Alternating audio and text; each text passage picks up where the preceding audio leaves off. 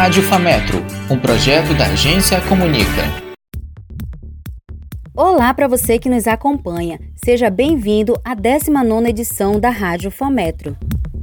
Nesta edição, vamos falar sobre o retorno das aulas presenciais, a ascensão do Pix e do Dia do Folclore. E você sabia que existe o Dia Nacional do Patrimônio Histórico? Se não, se liga nesta edição do Boletim de Notícias da Rádio Fometro.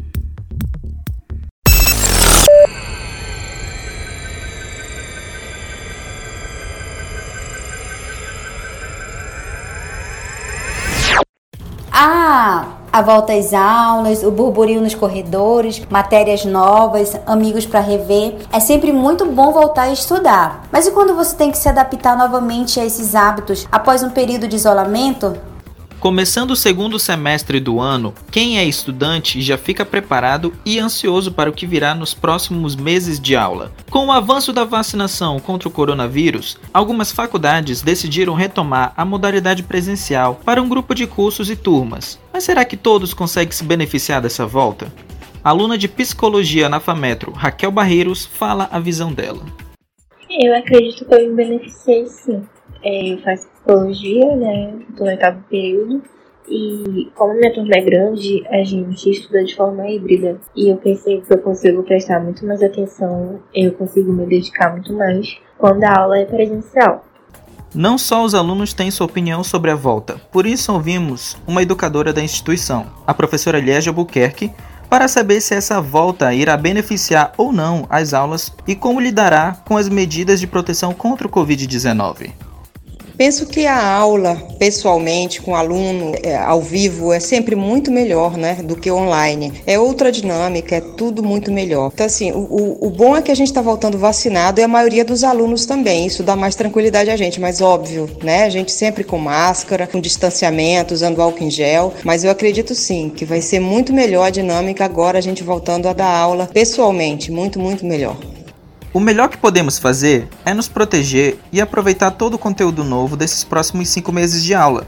Uma boa volta a todos nós. Pedro Almeida, para a Rádio Fametro.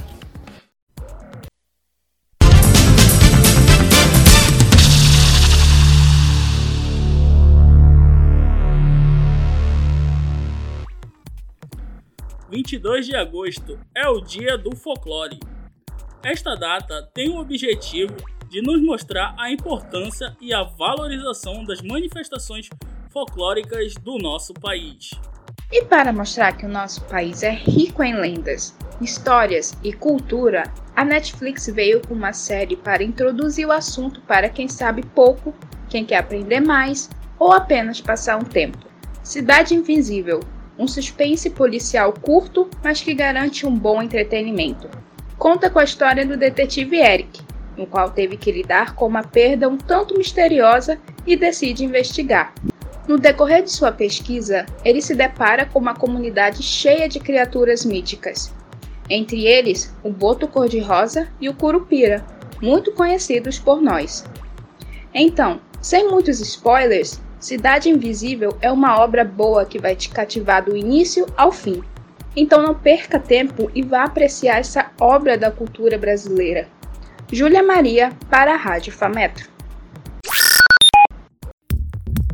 Não existe tempo ruim para ele. 10 segundos para chegar, 5 maneiras de gerar uma chave, 3 letras e você já sabe qual é o queridinho dos brasileiros que estamos falando. O Pix é um sistema de pagamento rápido idealizado pelo Banco Central do Brasil. Segundo pesquisa realizada em maio deste ano, existem cerca de 88 milhões de usuários, onde 5,5 milhões são empresas e o restante pessoas físicas. Mas será que todo mundo conseguiu se adaptar? O vendedor Tiago Arcanjo, de 33 anos, explica a experiência. Eu não valorizava muito esse negócio de Pix e. Bom, sabe como é, né? Eu sou vendedor, tenho sempre que facilitar para mim, para o cliente, mas depois que eu comecei a usar, realmente não teve um dia que as vendas voltaram para baixo. Até nos dias ruins, faço um lucro bacana, sabe? Apesar de abrir portas para as transações, sem falar da segurança por não ser necessário andar com dinheiro físico, também existem os golpes, e aqui o economista Cláudio Ricardo deixa um alerta. qualquer coisa nova, ela requer tempo para as pessoas assimilarem. Nós devemos nos reeducar é, a respeito das tecnologias. Cabe a nós nos informarmos e espalharmos informações corretas para protegermos uns aos outros. Nós temos várias fontes, nós temos é, os blogs de jornalismo, nós temos a própria página do, dos bancos, nós, nós temos cartilhas de segurança na internet.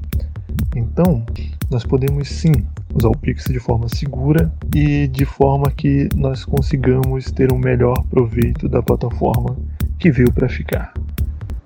É, esse avanço econômico chegou e conquistou seu espaço nos bolsos e corações dos brasileiros. Adeus, boletos. Letícia Santos, para a Rádio Fametro.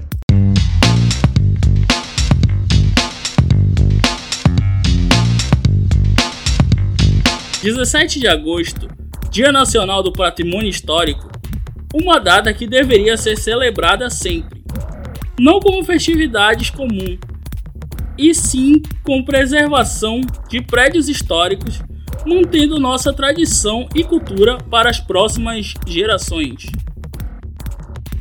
Um patrimônio histórico reforça e preserva as memórias e a cultura de uma cidade, e no Centro Histórico de Manaus encontramos verdadeiros tesouros arquitetônicos do nosso estado. O mais lindo, sem dúvidas, é o Teatro Amazonas, com suas peças ornamentais luxuosas, detalhes de uma arquitetura centenária. Uma herança deixada no período áureo da borracha, que fez Manaus ser reconhecida por Paris dos Trópicos, como explica a historiadora Lucélia Lima. Como é uma construção típica do século XIX, ele tem elementos que chamamos de arquitetura eclética, porque mistura várias escolas arquitetônicas e decorativas. Tem um pouco de neoclássico, barroco, arte nouveau e é o patrimônio mais lindo do estado do Amazonas. Outra singularidade da nossa região é o Porto de Manaus, que é localizado às margens do Rio Negro, que foi e ainda é a principal entrada para o estado do Amazonas. E logo à frente temos o Mercado Adolfo Lisboa, Fundado no auge da borracha no Amazonas, o Mercadão, como ficou conhecido, é um dos prédios mais populares de Manaus, com os melhores restaurantes regionais para atrair os turistas que se deliciam com o famoso jaraqui, aquele que quando prova nunca mais sai daqui. Vinícius Faria para a Rádio Fometro. O boletim de hoje fica por aqui. Obrigado pela sua companhia. As reportagens foram de Maria Luísa, Júlia Maria, Letícia Santos e Luísa Cristina. Roteiro geral: Luísa Cristina. Apresentação: Almir Júnior. E Feifiane Ramos. Edição de Vinícius Faria. Postagem no portal Comunica e nos tocadores de podcast. Vinícius Faria. E apoie esse projeto. Acompanhe os projetos da Agência Comunica nas nossas redes sociais, Instagram e Facebook, Jornalismo Fametro. Tem muita coisa boa no nosso portal jornalismofametro.com.br. O Boletim Rádio Fometro é uma realização da agência Comunica do curso de jornalismo Ceune Fometro. Coordenação e direção geral da professora Leila Ronise coordenadora do curso de jornalismo do CEUNI FAMETRO.